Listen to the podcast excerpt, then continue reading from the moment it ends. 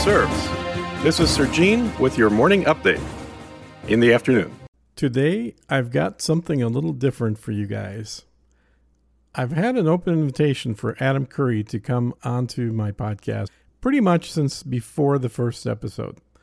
And while he's agreed to it several times, we still haven't managed to make it happen. So now that he's going on vacation, I think it is the perfect opportunity to just put out an Adam Curry episode. Since I couldn't get Adam Curry, I'm going to use the next best thing. I'm going to use the Adam Curry deepfake voice built from clips from No Agenda to do the interview for him. I hope you guys enjoy. One of the pioneers of new media, the man without whom podcasting wouldn't exist, the Podfather himself. With $16 million worth of airplanes strapped to my ass. Transmitters? And the next generation radio content in my ears. We don't need no stinking transmitter. I like to think I'm flying into the future. Podcasting. It's Adam Curry. One, two, three.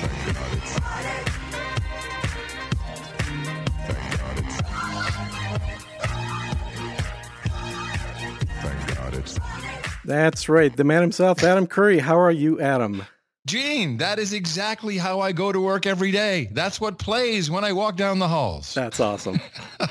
Thank you so much. That was great. Well, it's the sound that I certainly uh, was introduced to podcasting with, and I'm, I'm Mm. very happy to have you finally on the interview here. I know we've been talking about this probably five years, and of course, I haven't been doing a podcast for those five years, but I kept saying one day, one day, I want to interview you. Today is that day. Gene. Today is that day. Before we jump into where that clip came from and podcasting as it was in the mid 2000s, I first want to go back a little further because there might be a few people who are not as familiar with your work, your body of work, as I am. So, for their benefit, let's just kind of give them a little bit of a rundown on who you are and what you did that ultimately led up to being involved in podcasting from the very beginning. You were born in the US. oh, you want me to go back that far? Okay. I think it's a fun story. From what I can remember, I was born in the U.S. Uh, in uh, Washington D.C. Before I was one, I believe my parents moved to Uganda for a couple of years, and so this is 1964, 1965, before Idi Amin came in.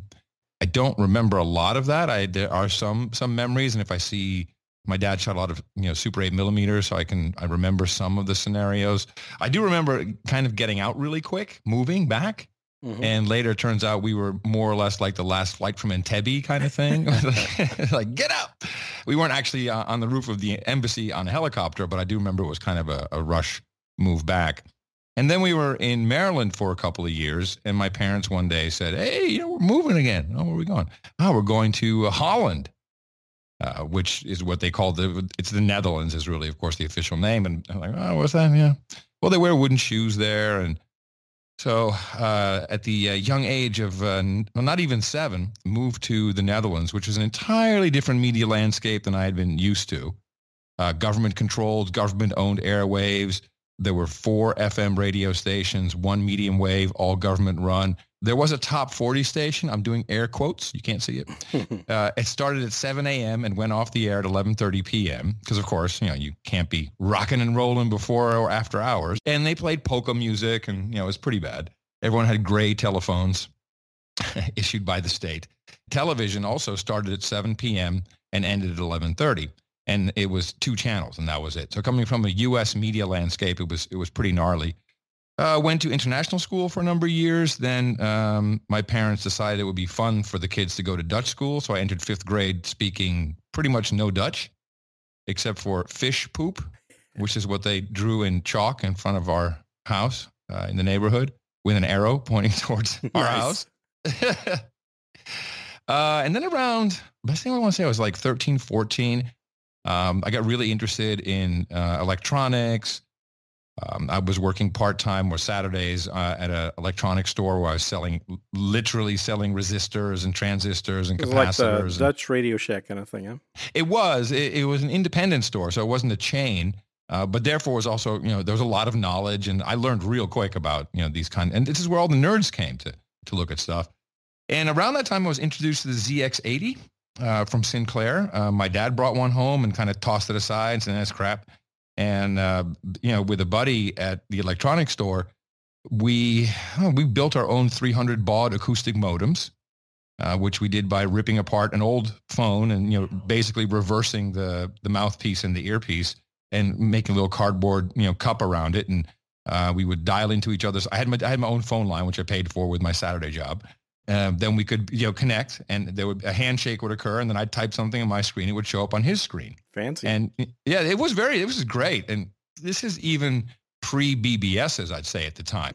Uh, I think the BBC had their Acorn computer, and they were broadcasting computer programs over the radio, which you would record on a cassette, and then you could read that into your uh, your uh, your memory through playback on the cassette. So that was kind of the era, um, and then started to grow up simultaneously in that. And I got very interested in uh, well by building my own transmitter. I got interested in radio, um, and I you know had a was a Radio Shack uh, 101 or 100 kits in one, 100 projects in one. Yep. And you could connect these wires, and, you know, you would understand simple schematics and I wound up building a little FM transmitter, and then I, you know, hooked up a record player, and uh, uh, actually, my mom drove me around the block, see how far the signal lasted, and I noticed that the kids in the neighborhood, like, hey, you know, we were scanning around the band, and because you could do that back in the day, uh, and of course, at the time, there were also the uh, Sea Pirates on medium wave uh, off the off the coast in the North Sea. So I noticed that, you know, well, what, this is kind of cool, and so then I built a little mixer and acquired a second record table, record player turntable and got a mic and just started to mess around and practice and you know kind of emulate what I'd heard here and there, certainly U.S. radio. And uh, see the, the progression there. I was like 15 and I saw an ad in a newspaper for a closed circuit hospital radio station looking for presenters and engineers. Uh, so uh, you had to be 16, but my parents said, you know, just lie, tell them you're 16, go ahead. So I uh, auditioned for both. Did not get the presenter gig, but I did get an engineering gig. Mm. And there I met uh, one guy, Jeroen van Inkel, who was at the time working at a very um, well-known pirate radio station in Amsterdam mm-hmm. called Decibel Radio, which was on Friday afternoon to Sunday to Monday morning. And it was just, you know, so it was like that that 40, 56 hour period, whatever it was. And they ruled Amsterdam. We were playing you know, import music, uh, stuff that was just not heard of, usually not even available at the time in record stores. And Amsterdam, of course, was, you know, this is the music people were starting to listen to in clubs. And uh, so there was a, a, an obvious cultural gap between the broadcasters and what was happening uh, uh, boots on the ground. And he said, well, you should come out and try out. And I did. And uh, I wasn't too good at it. But then one of the guys said, why don't you do it in English? And ah. so I did. and uh, so again, I'm now I'm like 16, I guess, but this time, uh, and I created this. Of course, you didn't want to have your real name out there because it was illegal, and you know you did get arrested from time to time. Not anything serious, but you know our equipment would get confiscated, and um, so everyone had a DJ name. Even though Adam Curry is a great DJ name, I chose John Holden, and um, by what some had told me, I sounded like I was black. So I became a black 24 year old guy who drives a Harley. Oh, that's great. and I would make dates all the time. Hey, baby, it's me behind the American Hotel tonight. I'll see it. There's no one behind the American Hotel if you've ever been to Amsterdam. You can't actually get behind there. Uh, and that really started my uh, my broadcast career. I then subsequently went to uh, well, I went to West Virginia uh, for to study communications. Dropped out after three months, thinking this is no good. And I was actually running the the the campus radio station within those few months. I just didn't. I mean, I grew up in Amsterdam, so I did. College life was not what I needed. I didn't need to see how much I could drink or smoke or how fast I could drive. You know, growing up in Amsterdam, none of this is a big deal, and who cares? And I went back, and my parents said, "Well, uh, either you, within a month, either you are back in school, uh, or you have a job and you're paying rent to us, or you're out." And about three and a half weeks later, uh, after sending a uh, kind of an open letter to a guy named Lex Harding, who was the um, the chief of uh, radio at uh, at one of the newer but very uh, up and coming cool uh, broadcasters who were now allowed to make use of the um, government system through a whole nother set of rules, which is quite crazy. But briefly, in the Netherlands, to this day, it's still the same way, even though they do have commercial entities now. you um, have a right to airtime depending upon how many members you have. So you're Oh, a broadcast organization. So a lot of these organizations were religiously oriented. Sure. So you sure. have the evangelicals, which is quite large, uh, the Christian Democrats. You have then you also have the socialists and Veronica, which was a whole bunch of people who used to be on the North Sea North Sea uh, pirate ship. Uh, they started an organization. They had over like a, you know they were moving towards a million members, so they got a lot of airtime and they had a lot of stuff to fill. hmm And unbeknownst to me, a guy who was hosting a, a music television show weekly for them, which was kind of in its infancy at the time. This is really, um, this is pre. It's actually it's probably just around eighty one, just around the time MTV was starting in the in the U.S. Um, and uh, and he was leaving, and they were looking for somebody, and so you know a week after meeting this you know this boss, uh, he was my boss, and I was live on the air uh, at the time. You know, half of the of the viewing country watched this program, um, and I started to do radio. Uh, you know, the official radio alongside of that, and you know, really brought a lot of fun, kind of um, rebellious attitude uh, to the uh, government-owned airwaves. So built up a bit of a name with that. So you had the advantage of speaking both English, which was sort of novel. I guess a lot of people there speak English, but being very fluent in it, and then also Dutch. Yeah, exactly. Um, and it, certainly for the for the stuff I was doing on television, it was very novel for a Dutch presenter, host, interviewer to have command of the English language to a degree that you could interview Tina Turner or David Bowie or Madonna or you know She's uh, pretty much Paul McCartney. You name it, I've probably interviewed them. At the time, the Netherlands was uh, very much a gateway to Europe, and so most artists who were promoting anything would come through the Netherlands, and they all liked the show. It was, it was, you know, it's like, wow, this is a pretty fun show to do. And you know, it was always lots of beer, lots of fun, lots of kids hanging out, and uh, and you know, and it had a, a very good vibe. And to be able to interview um, celebrities of that status, but then to do it more in a in a comfortable manner where you can get a laugh out of somebody or it's just it's a fun interview and it went a little beyond uh, what's this or as the dutch would go what is the song about you know that's, so that's what they were used to so you know in in the land uh, of the blind one eye is king so it, it, it was an easy rise for me that way So- and around so sorry? you were using your own name by this point, right? Yes, yeah, yeah, exactly. Uh, now I'm 19. That's when I was uh, on on the air for the first time on television, and uh, I got a call one day. Actually, it was during a big party. As Veronica, the broadcast organization, uh, had just gotten their A status with a million members and expanded airtime, and I got a call downstairs at reception. Said, "Yeah, Adam, someone from New York calling." So I pick it up right there, and it's hard to hear. Yes, yeah, Steve Leeds from MTV in New York. I want to know if you want to come and work for us. And MTV had just started up in Europe, although not in the Netherlands at the time. And I said, you mean MTV in, in New York? He said, yeah. I said, uh, let me think. Yeah, okay. when do I start?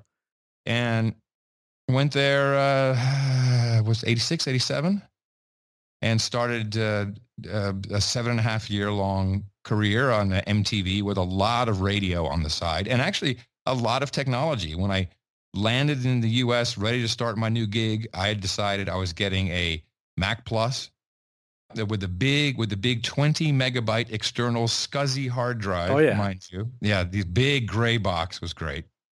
Uh, of course, a modem. I think it was probably 9600 at the time. I don't think it was anything above that. I think it was yeah 9600. Uh, you know, dot matrix printer, the whole deal. Mhm. And I Image, on- Writer too. yeah, Image Writer too.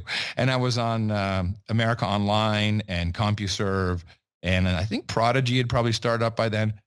And I kept hearing about this thing called the internet, which was really cool, and all the cool people were there, mainly kids in college, and that's what interested me because they had access to mainframes and Unix timeshare machines, and that, and, and they were watching MTV. So, hey, is there if there's a place where I can go connect with the audience, I'm going to see if I can find it.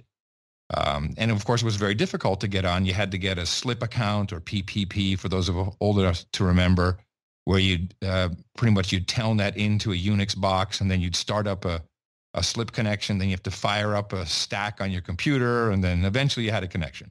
And this is all pre-web days, and um, I was really enamored. I, I, I liked it a lot. What I was seeing, use new groups, Usenet groups, and email, and I, w- I really liked Gopher. And Gopher was this it was a hypertext based system So, you know, you had a menu. You start with like your school's main menu and you could link out and that link could actually be connecting you to a different computer, typically a, that university system uh, who are up and running all the time. And then you could delve into their menu. So it was it was it was very much like uh, like the web, only completely command line, just uh, and not even that, just menus, and you surf with your arrow keys from uh, uh, from different resource from resource to resource. And I started uh, talking about this on air. And in fact, what I what I had done is I I wanted to set up something for myself, and I found a company called Digex, who were above a Chinese restaurant in um, um, in Virginia, Reston, in Reston, Virginia. And they rented to me on a monthly basis a headless Sun 3. And I learned enough Unix to be able to kind of maintain it and get the Gopher server up and running. Um, and I, you know, I would solicit email and talk about stuff, and it, it was working. You know, I was I was getting some interesting feedback from the people who were actually watching. And this, at, you know, back in the day, if if I had information like, oh, the singer of Blind Melon peed on the audience last night in, you know, in Podunk. Uh, actually, it was Spokane, to be honest. I would know that the next morning before, you know, it would take two days for news to get down to the studio. That's, you know, these are the days. In fact, just a, a little sidestep here. The way the system worked at MTV. Now, mind you, I'm now on, uh, on in, uh, I'm setting up my own server. I'm on the internet. I've got, you know, contact with people through different mechanisms that were popular in the day.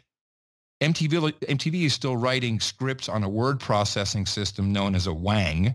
Wow. Um, they then, uh, someone down at the studio would then have to print out the script on the Wang. Actually, the night before, they would print them all out, put them in a brown interoffice uh, envelope, hand it to a driver from Communicar, a car service we use to shuttle humans around. But they give it to that driver. He give it to my doorman. Doorman walks it up and I'd be there, you know, writing notes on everything because I had information. I was building little databases about artists and stuff I could talk about, which no one had. So it's fair to And then- say you, you were the only guy at MTV at the time that was actually geeky enough to be able to use the new technology that was just coming up. And the, the company in and of itself was nowhere near that level. Well, I'll take it one step further. It was so antiquated um, that the scripts would be printed out on the Wang system at the studio. And now I didn't use teleprompter necessarily to read verbatim, but I, I used a lot of bullet points and the producers I would work with wouldn't write too much for me. But r- regardless, this went into the teleprompter. And what that was, and mind you, these pieces of paper, so you had a stack of maybe 100 for a 48 hour shift that you were doing. Uh, we taped without the videos, just as an aside. It, never, it was ne- rarely live. Um, you know, one by one, there was a guy, a teleprompter operator, who would put it on a conveyor belt, a, a physical conveyor belt, which would move it underneath a camera, a caption camera, which is you know hung right, mounted right above that belt, Mhm. and that was in turn hooked up to the uh, to the monitors on the teleprompter, obviously in mirror reverse. And he would sit there and, and turn the jog wheel all day. I mean, that wasn't that was the first teleprompter. It was pieces of paper. And, and but shoot, this is you know captions, titles. I use, I worked with title cards and title cameras, caption cameras. We didn't have digital effects. It was it was a beautiful piece of art done by the art department on a black cardboard, and you would wipe that into the lower half of the screen. I mean, these are the days I come from. So, yeah, I was a little bit more advanced than uh, than what was going on at MTV. Here's what's interesting. Uh, I got an email from the University of Michigan saying, uh, "Excuse me." Oh wait, that's just one step back. I got the Sun Three, and the guys Digex said, "Well, what do you want the domain name to be?" I said, "I don't know. It's MTV.com." Okay, it, it, it was literally like that. It was it was just an afterthought. It and uh, and it cost nothing. The internet at the time was run by one guy who just had a spreadsheet. and, he, he, and I said, and get me curry.com as well, you know, so all that stuff. But so I had mtv.com and I was using it and it was funny. I sent an email to adam at mtv.com. Um, and then University of Michigan sent me a cease and desist. They said, you're using this for commercial purposes. Uh, you owe us $5,000 license fee for Gopher, for, for the Gopher daemon. oh, University Uh, of Minnesota. Uh, Minnesota, I'm sorry. Um, and I said, oh, well, dude, look, I don't have $5,000 and this is not really commercial. I'm just doing this on my own. And MTV at the time had said, because I, I, I, I cleared it with them. They said, do whatever you want to do. We've got the AOL keyword. We're not worried about this internet thing. We got it covered here. Nice. Um, yeah. So, uh, I said, look, I, I really, I, you know, I'm, this is not a commercial thing. I'm not making any money off. It's just costing me money. Yeah, but you know, we have a license and blah, blah. said, well, how about this? How about if I wear your Gopher t-shirt on MTV?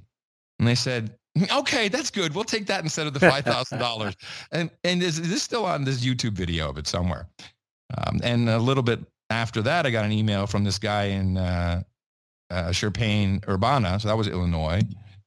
And he said, yeah, Adam, I saw what you do with MTV.com. Try out this this new thing I'm working on. And you got to set up this a different kind of server. It's HTTPD. And that was Marc Andreessen, who had mm-hmm. just you know released Mosaic. Uh, and so these are the days when this was uh, kind of happening.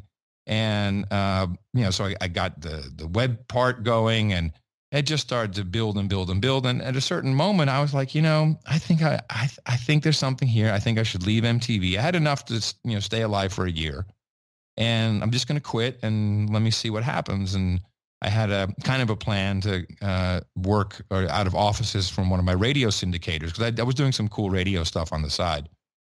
Um, and, and they were going to help me with office space and a little bit of business acumen. And so I quit one day right after doing the top, top you know, top 20 video countdown. I said, that's it, off to the internet, and I left. Um, what I had not expected is uh, the the next weekend there was a knock at the door, 7 a.m. Saturday, and I was served papers, and MTV was suing me over the domain name. Which, if they had just asked for it, I would have given it to them. But they, you know, they, I told you earlier, they yeah. said, "Man, we got the keyword. We don't need it. Do whatever you want." So they, the first you heard of them wanting it was literally a lawsuit. Yes, it oh, was wow. paper, I yeah, with floppy disks and all kinds of stuff, trying to dig up as much as possible. And we went back and forth for a while, and we wound up settling. Uh, I, I, also took to the press. I'll say, you know, oh, uh, David G- Goliath, etc. Right, right. Um, and I, I, think they were just mad that I quit. I mean, I think that uh, in hindsight, that's that's what they didn't like, and I probably should have played it differently, um, or play if I if I yeah, cared. I, I think it worked out okay. Well, you know, I, I look back at things and say, was that the right thing to do? But there was so much animosity. That place was so political and so anti rock and roll, really. Now, was in, that owned by Viacom at the time still? Uh, yes, it was Viacom. Mm-hmm. It, it, it had been Time Warner, I think, or uh, Amex owned it for for a second, I believe. Anyway, but yeah, it was Viacom at, at this point. Mm-hmm. So I started my my first company after that uh, settlement. So start the first thing I did was uh, through a, an acquaintance. I met this guy Ron Bloom, uh, who was from Los Angeles, music producer, um, and he was interested. He had a, he had contact with the National Academy of Recording Arts and Sciences with the Grammys, and we decided to go pitch the Grammys to do the first cybercast of the I think the 1995 Grammys. Now, would that have been audio or video and audio? Well, check it out. We had CU-SeeMe video, Ooh. and we sold a sponsorship, one of the bigger ones, to this company Casio, who had just released their first digital camera. Wow. Where you could take a picture, you took this little memory card out, and oh, maybe it wasn't the memory card. I think we were still hooking it up to the computer, the serial yeah, port. more than likely. Yeah. yeah, I think we were hooking up to the serial port. Um, and you know, so we got the license. We got the uh, uh, the license for free. We didn't have to pay the Grammys anything, but they did say you can't go after our advertisers, and you can't go uh, because we have Visa. You can't go to Mastercard. Got it. Um, so we picked up, uh, you know, a couple of the Casio was probably the biggest one. It was and it was as um, uh, financially successful, but not like huge money. But you know, we were carrying flight cases. You have no idea we what we had to put together just to make this happen. Um, and uh, and you know after this event and it was great and we got a lot of press and you know many people were interested. What's this curry guy doing? What's this uh, at the time was called on ramp and we're sitting around thinking now what now what are we going to do? Uh, and the phone rings and it's uh, guys yes this is uh, robert mccauley from anheuser-busch. Uh, i saw what you were doing at the grammys. Could i talk to you, you have like a, a business a business department or something? Yeah hold on hold on one second hi, this is on-ramp business department. uh, and he said, yeah, I'd like uh, very much, he was the chief marketing officer at Anheuser-Busch. He said, I'm very interested in talking to you guys about putting up a website for some of our uh, beer properties like Budweiser. And that became our, our first uh, our first big client and, and took me in a direction that I hadn't entirely expected to go in more like a you know, it was first was building websites and kind of like an interactive agency type idea. That's a pretty good Um, first client. Oh, it's, well, fantastic for a number of reasons. Because first of all, these are the guys, and we met Woody and Grinder. You know, these are the the uh, August Busch, the third and the fourth. And there was one thing: you'll never, we're never going to put any writing, any internet thing on our cans or bottles. So just stop. Don't even think about that, young man. Mhm. That's never going to happen. Never going to happen. Um, so, and a very corporate, very strict, very, very brand protective uh, outfit, uh, but also known for participating in all kinds of cool sports and, uh, you know, and, and fun stuff. Um, and so we wound up building Budweiser.com and BudLight.com and learned a heck of a lot about beer. And from there, Reebok.com. Um, we did a huge website promotions for You Will for AT&T, which turned out to actually be true. If you remember the Tom Selleck commercials, uh, one day you will send an email from the beach. Oh, right, right. Yeah. in a, little, in a little chair with a tablet, and we're all laughing like, yeah, one day. And of course, that day certainly came. Uh, Came Tam- and went. Yes, tampax.com, the website you'll visit more than once a month. I mean, we had all kinds of, we had, it was a lot of fun and we had an opportunity to uh, sell the company to Omnicom. You really have, you know, two big advertising company, uh, holding companies. Right. It's WPP and Omnicom. So now, And- hold on. Before you move to the selling the company, so were you first of all still living in New York? Uh, well, in uh, New Jersey, uh, Okay. moved to New Jersey, which, you know, is pretty much the, the tri-state Okay, area. but you weren't in LA or anything like that. no, okay. no, always New York and New Jersey. Got it. And then by this point, how long has it been since you left MTV, and how big was the company? About it. So this now we're about a year and a half after I'd left and started, I left MTV and started this company, and we're getting uh, these offers from Omnicom. They wanted to buy a whole bunch of uh, companies and started something called the the Communicade Group or whatever. And they uh, they wound up buying Agency.com and Razorfish and a couple more I can't remember. Mm-hmm. And we decided to team up with uh, uh, another company in Los Angeles, which was more of a traditional advertising services company called the Mednick Group. And we decided to do a roll-up strategy and take it public, which from a entrepreneurial standpoint was like, yeah, if we, if, if we think we can actually do it, why not? Let's do it. Let's see what that's like. And I wouldn't do it again, although I, I don't I don't regret it at all. And we're talking like we raised a whopping $15 million. I mean, it was a very small IPO in Mhm. 96. This is really before the big IPOs came along. Uh, and learned a heck of a lot about that process. But we grew this company to 700 employees. Um, we had uh, I, we had 450 million dollar revenues at one point. I mean, it was it was big. And I was the uh, chief technology officer, and uh, which I learned a lot uh, about you know just interfaces, management, uh, what makes people efficient or not. And you know, these are the days when if you could give a graphic designer a higher end machine which would process an hour faster a day, you have no idea what that means on a on a larger scale. Right. Yeah, Oh, you you do actually, but uh, you know people don't think about it that way. And I'm all about keystrokes and saving time. To to this day, even if there's a repetitive task that I find myself doing or something I have to wait, uh, I find a way to automate it, and it it can wind up saving me half hour to an hour a day. And I certainly know how to how to play, so I don't mind having an extra hour a day to do something. So then around '99. Um, I I was pretty tired of of doing this. It was now it's really big, and said to my partner, "said, nah, you know, I'm I'm I'm kind of toast." Um, and my then wife wanted to move back to the Netherlands. She's Dutch, so uh, we went back just before the just before Y2K, and oh man, there was there's a whole nother level of history of things that I was doing in Amsterdam. I built a data center. Uh, I had a company that was kind of a precursor to YouTube in a way. I mean, very early, also with the data center, probably certainly five, but probably 10 years too early for a lot of this stuff. Um, probably cash rich, a little cocky about, oh yeah, I know, I know what's going on here. I started a fractional helicopter company, another great one, which did not go well after 9-11. Yeah, so a lot of stuff like that. And uh, pretty much wound up for a while retired as in, I'm just done. I'm going to sit here and I literally bought the farm. Mhm. I'm sitting there in the farmhouse in 2004. And I'm very bored, and I still my this itch of being able to broadcast. And I and I've been doing fill-in work and other. I've been offered other radio shows and things. I've been doing a little bit of stuff, but always wanted to, be able to broadcast on the internet. But the economics really weren't there. In fact, podcasting was born out of the bandwidth not being available. Uh, today, you can stream something quite easily. You can throw something on an iDisk or whatever, and people can download it, and you could say, I'm podcasting. None of this was available. I had been blogging a bit. This is very early RSS days, and I knew Dave Winer, and um, and we had been I'd been collaborating. I many other people had been collaborating with him on on RSS and blogging. It was kind of fun. And then the iPod came out, and the iPod to me was like I looked at this thing and everyone's saying, "Oh, it's great! It's a jukebox. It's your music. It's the it's the digital Walkman." And I'm like, "No, that's a radio receiver. You just got to wrap your head around it." And I had this concept called the last yard. Somewhere it's online. I wrote about it.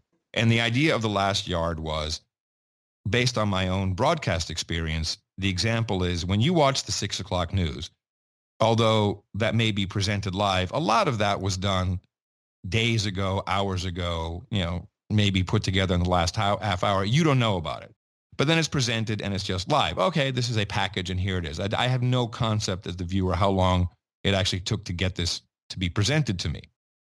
And what we had for internet connection was the always on cable modem. This they didn't say broadband. No, no. Always on, which meant no more dialing in. This was the big benefit of having a cable modem.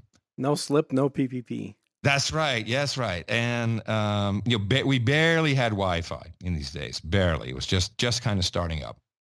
And um, so I had the a concept. So what if you had a mechanism where someone wanted to either watch a video, but I was thinking more uh, listen to a radio show, which would could easily be 50 to 100 megabytes, which would take a long time to even pre-buffer before you could start. There would be no click and and ex- you would not have a click and exciting experience. Never. So what if we had a mechanism that would bring it right into that last yard right before your computer and it stored it there. And when it downloaded all the data it needed and whatever bits and bobs, it just sent you a little flag and said, hey, uh, there's something new for you. And you clicked on it, you would have an instantaneously great experience because it would be already loaded. And what you didn't know happened in the background overnight didn't hurt you. That was the concept. Well, I flew to New York to, uh, to meet with Dave Winer about this. And it took me, I, we had a first meeting and he, I could not explain it to him. And I think he thought it was just, he probably still thinks I'm a dick, but he thought, oh, what this guy, what a douche, you know, television guy. And then I took his software and I showed him the next day what I meant. And, and I can't, I can, I can program a little bit, but this was, it was horrendous what I did. I mean, he said, I love your idea of the last yard. Uh, don't ever touch my software again. I understand. And, uh, and, and thus was born the enclosure with the payload in RSS. And, and this was really now i have to say this was actually happening before 2004 i got my timeline mixed up. We were doing this before the ipod came out i have a feeling. And when the ipod came out then i went set about hacking an, an apple script that would uh, check an rss feed if there was a new enclosure element would download it onto your computer through itunes would then trip the itunes sync so then that would that uh, show would appear on your iPod and ready to go. You you wouldn't know about it until you just you know picked up your iPod and like oh there's something new on it. That was that was the idea. Now do people always do that? No, there's all kinds of issues with it.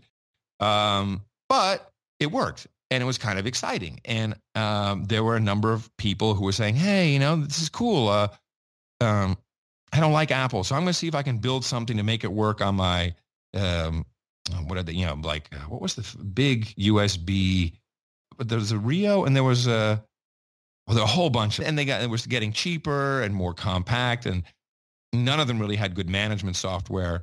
And uh, so there were people set, starting up little development of RSS readers or podcatchers. So I decided, here's how I can contribute. Why don't I make a, a show every day so that developers can test against that? Because there was really not enough content coming out regularly. And you learn a lot of things I mean, the stuff we learned early on, which is not even thought about, but really was an issue at the time. Um, if you subscribe to a podcast that had 20 shows in there, the early systems would immediately start to download 20 shows, Ah. which could clog up not just your end, but on the server end as well, because these Right. are days of, of, you know, remember the whole idea was born out of low bandwidth. In fact, and this is why I said it, I was using my iDisk at the time from Apple, and I was always surprised that they had not cut me off because you know I, I was just dropping this on, publishing the link, and you know there must have been at least fifty in the beginning. Later, probably a couple thousand people who were download, and I never got cut off, never got an extra bill, and I learned much later, years later, um, that they'd actually walked this up to Steve Jobs, and he said, "Just give him whatever he needs." Wow. Yeah, just let him just watch what he's doing. So they whatever he needs. Yes, I, and I got it in a much bigger way later on. It was also about the publishing process. So not just the content, but of course, what I did with the content is I talked about what these guys were doing. You can only imagine there's, there's nothing more fun than working on a project, which the intention is to make this this radio simulation work, and the content that's that you're testing with is about the shit that you're building. That's that was kind of cool, and that's why I called it the daily source code because it was daily and it was guide for meant for people who were working on source code. It, it was the live system. It was the live system. in those early days, did it Well, sound good sort of like this? Everybody, and welcome to the Daily Source Code. Um, thank you very much for taking the time to download this MP3 file, or if um some of you may have received it automatically overnight as an enclosure in your, uh, Oh, your this me in the car, I think. In that case, uh, Yeah, thanks it for is. subscribing.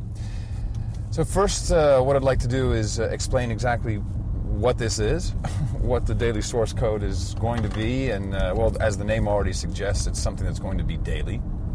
And um, I'd like to elaborate a little bit on the name, Daily Source Code, and what inspired me to do this and where that came from. By the way, um, I'm recording this in my uh, car. I'm on the way uh, from uh, our home in Belgium to Breda in the Netherlands to pick up. Uh, Usually to pick up weed. The, the truth comes out. The truth finally comes out. sure, at Purple Rain in Breda. I know what I was doing. so that I think was one of the earliest. And that sounds sources. like it. Yeah, it, it was actually, I did a lot of experiment later as stuff was, you know, the technical side was kind of coming together and I started to work more on the content, fully well knowing that we had an issue playing music because of music licensing rights.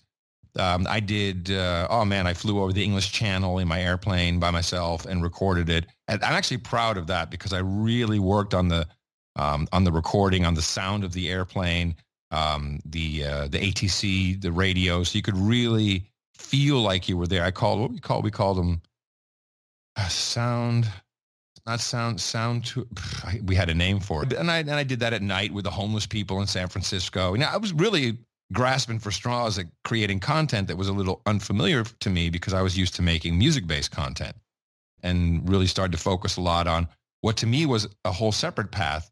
And that was creating audio or really being able to create radio in the proper way just like I do it, had done it, done it in studios all my life. But you should be able, I, I felt I should be able to do this on a laptop. I should be able to have a laptop.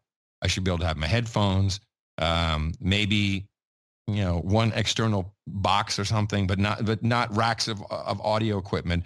And this, none of this was possible because, or at least not the way that uh, I feel it is best done, which is in real time because you can't do processing uh, or you could today it's still actually quite difficult to do processing in software on your PC uh, in real time if you're Right. doing multiple effects and and that's really you know when you listen to radio most people don't think about it but a lot has gone into um, the processing of the of the microphone the sound in in the case of uh, people with money like NPR a lot goes into the studio um, you know the acoustics.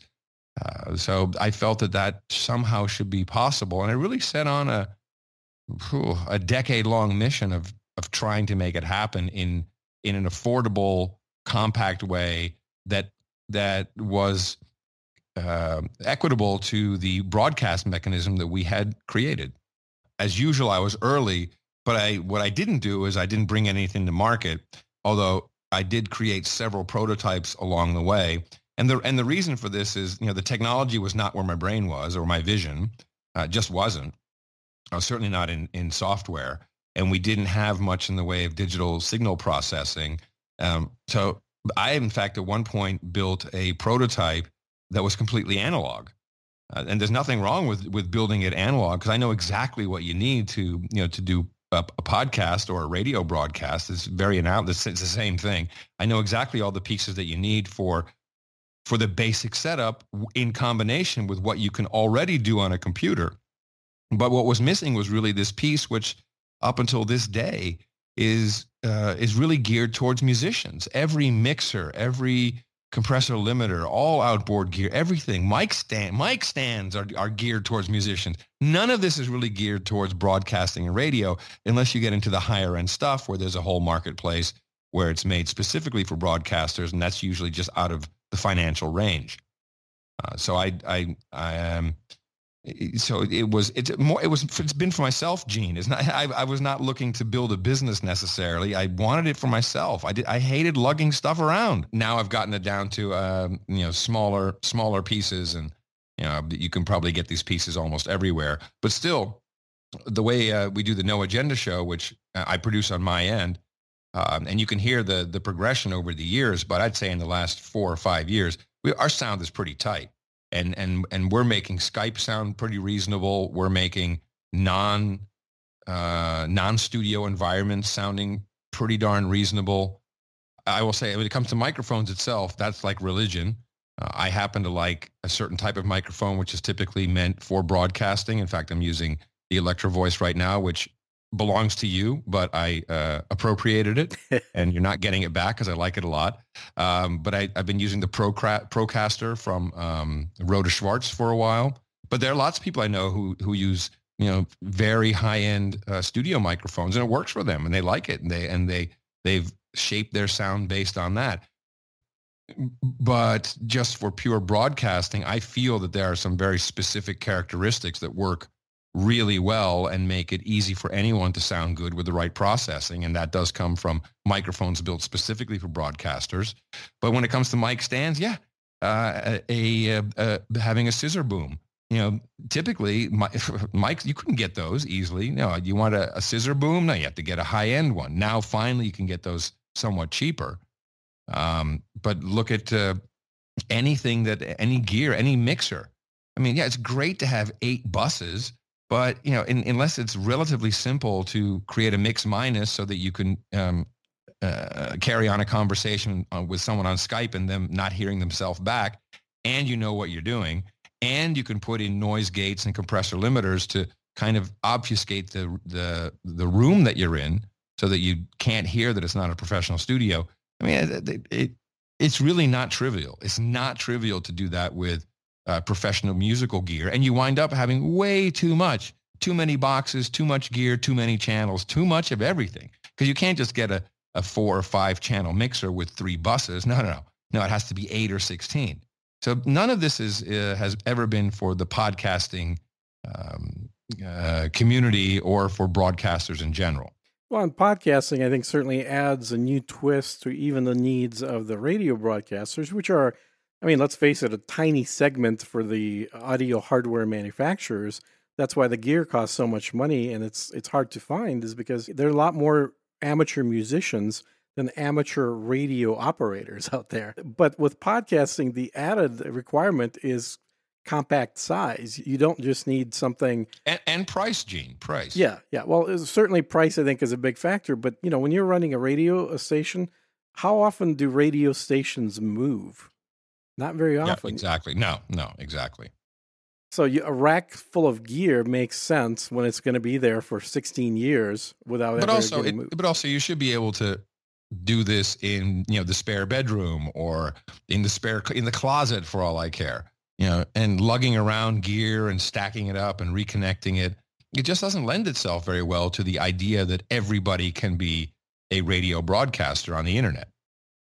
So in 2005, after Steve Jobs so kindly um, introduced podcasting to his universe by uh, putting the directory into iTunes and uh, then speaking very favorably of me, which I appreciate. Um, there were, and he actually helped a bit. Um, we had one email exchange after that day, and he had talked to people at Kleiner Perkins, and we got uh, a lot of interest from ven- uh, venture capital uh, to start a podcasting company. So this uh, just started in, in 2005, and that was located in San Francisco. And I was at the time living in London, so I was commuting back and forth.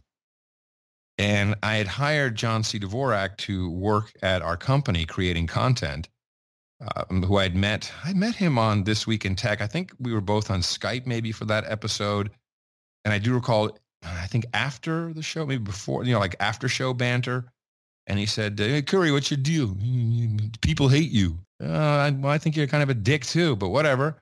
Uh, and from that moment, we were kind of, uh, you know, buddies and we'd, we'd talk. And whenever I was over from, uh, from London in the San Francisco office, we'd catch up on stuff. And we decided to talk a bit on Skype and I would usually talk about what I was reading in the news. And this was an interesting time because the euro had just been formally introduced. Uh, we had the Lisbon Treaty, uh, which was the uh, really the final document for the European Union. And now I was reading these documents, and this you know, it was kind of the the constitution for the European Union, although it isn't. Um, and what was being communicated in the press was something completely different from what I was reading in the paperwork. Uh, also, a book came out called Legacy of Ashes about the CIA, and my my uncle Don Gregg was featured prominently in this book. And uh, I called him. I said, "Is this true?" And he, and he was like, "Yeah, that's pretty much how I remember it." And so there's all these things happen at the same time, and um, you know, I started to become very interested in gold, which I, I then bought gold at you know, like five hundred dollars an ounce. Well, go look at the price now and tell me that was dumb. Um, it was just a lot of things that were going on in the world and things were changing. And Dvorak and I were talking about this uh, through Skype. And one day I said, you know, I, no, I think he said, you know, why don't we should just record this? It's okay. And then we turned it into a podcast and said, well, it's about nothing. So we just have no agenda. We'll call it that. They're not going to do any jingles or anything. Just no, no hoop-de-doo. We'll just start and end. We'll make it 20, 30 minutes. And it'll be fun. And then that 20, 30 minutes, no jingles hoopla lasted about six months. And then it just kind of took off. And people were very interested in hearing what we were doing. And we're both radio broadcasters. So we naturally started to build this up as a really a sort of postmodern radio performance. It's it's some it's not something I've ever done like it before. And mainly because there is no preparation that is shared.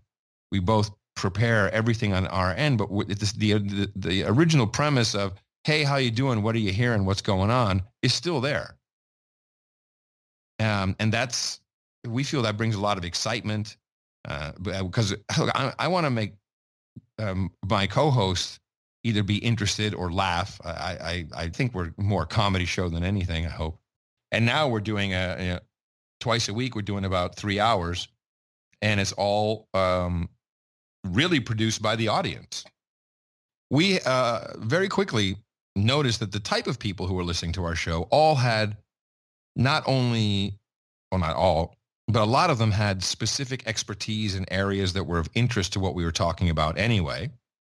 Um, a lot of people had skills in um, technical things, but also art.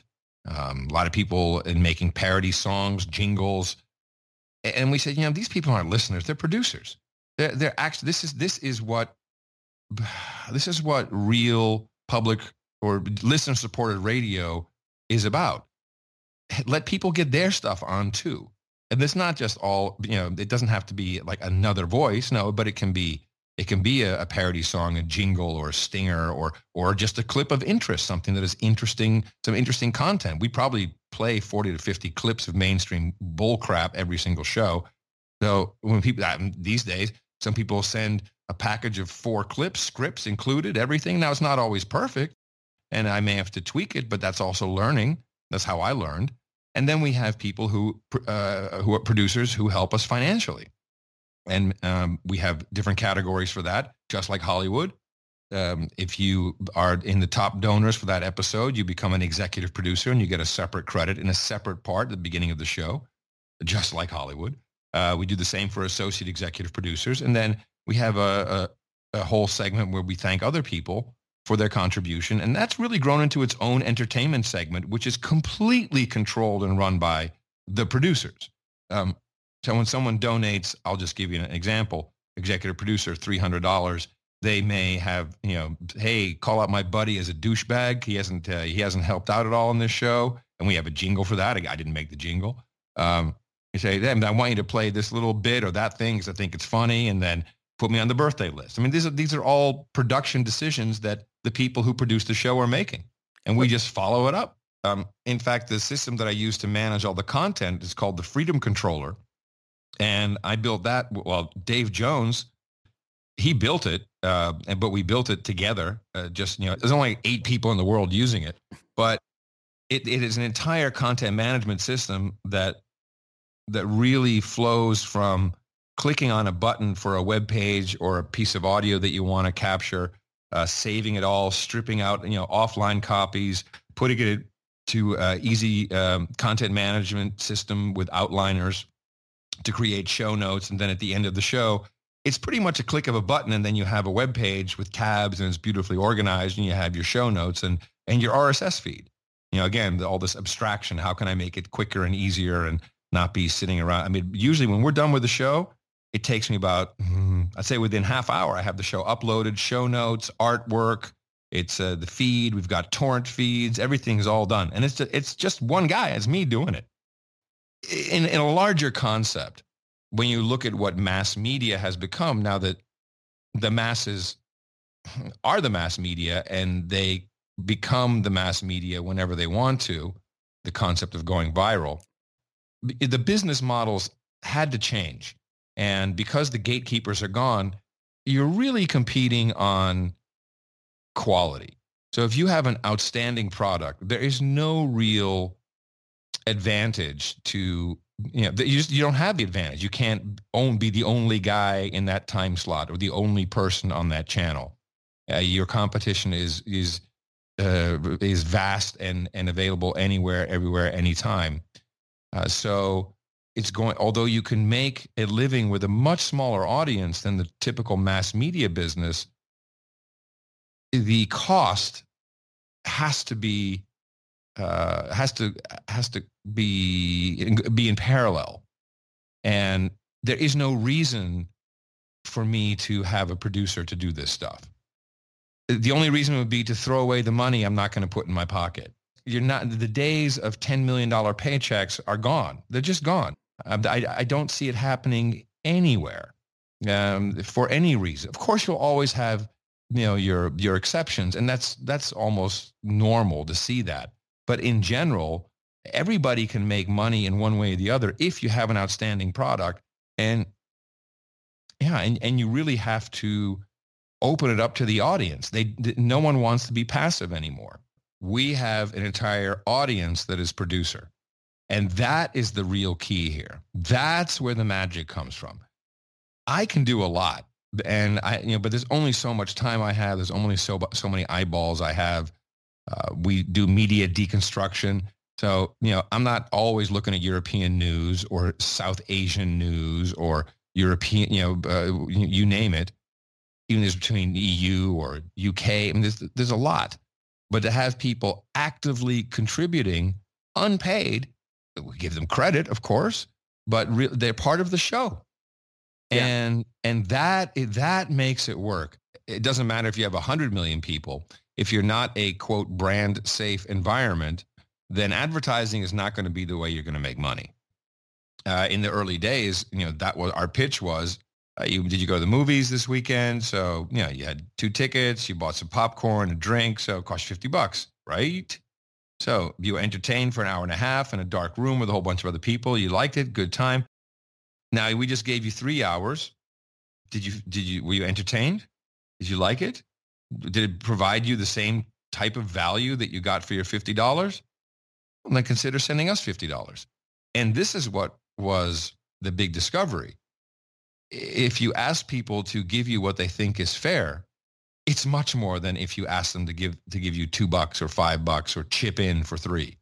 It's it's an eye opener. It's you know, and it's also it's an incredible validator when someone says, you changed my life so much with what you did. Here's a thousand dollars. That validates a, a crap load of what you're doing. It, beyond the, the money. Well, actually, the money is the validator in this case because it, it sets a peg as to how valuable I get, there's a lot of things that you can get for a thousand dollars. That's a very valuable thing we did for that person. And I like that a lot. It makes me feel very good. Well, and I'll say, Gene, podcasting has brought me a lot of things.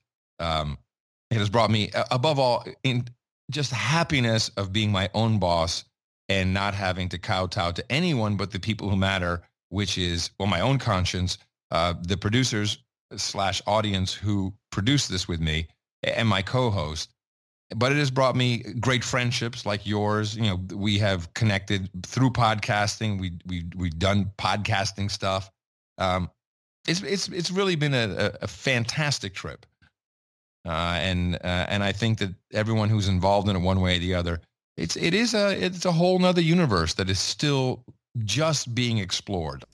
I hope you guys have enjoyed this special Adam Curry edition of Sir Gene Speaks. And if you heard a few audio glitches, well, the software is still in beta, but I think it turned out pretty well. Hold on, let me drop my mic.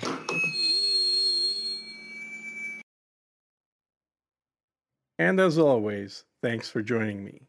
Please do keep in mind that nothing in this podcast represents financial, legal, or medical advice.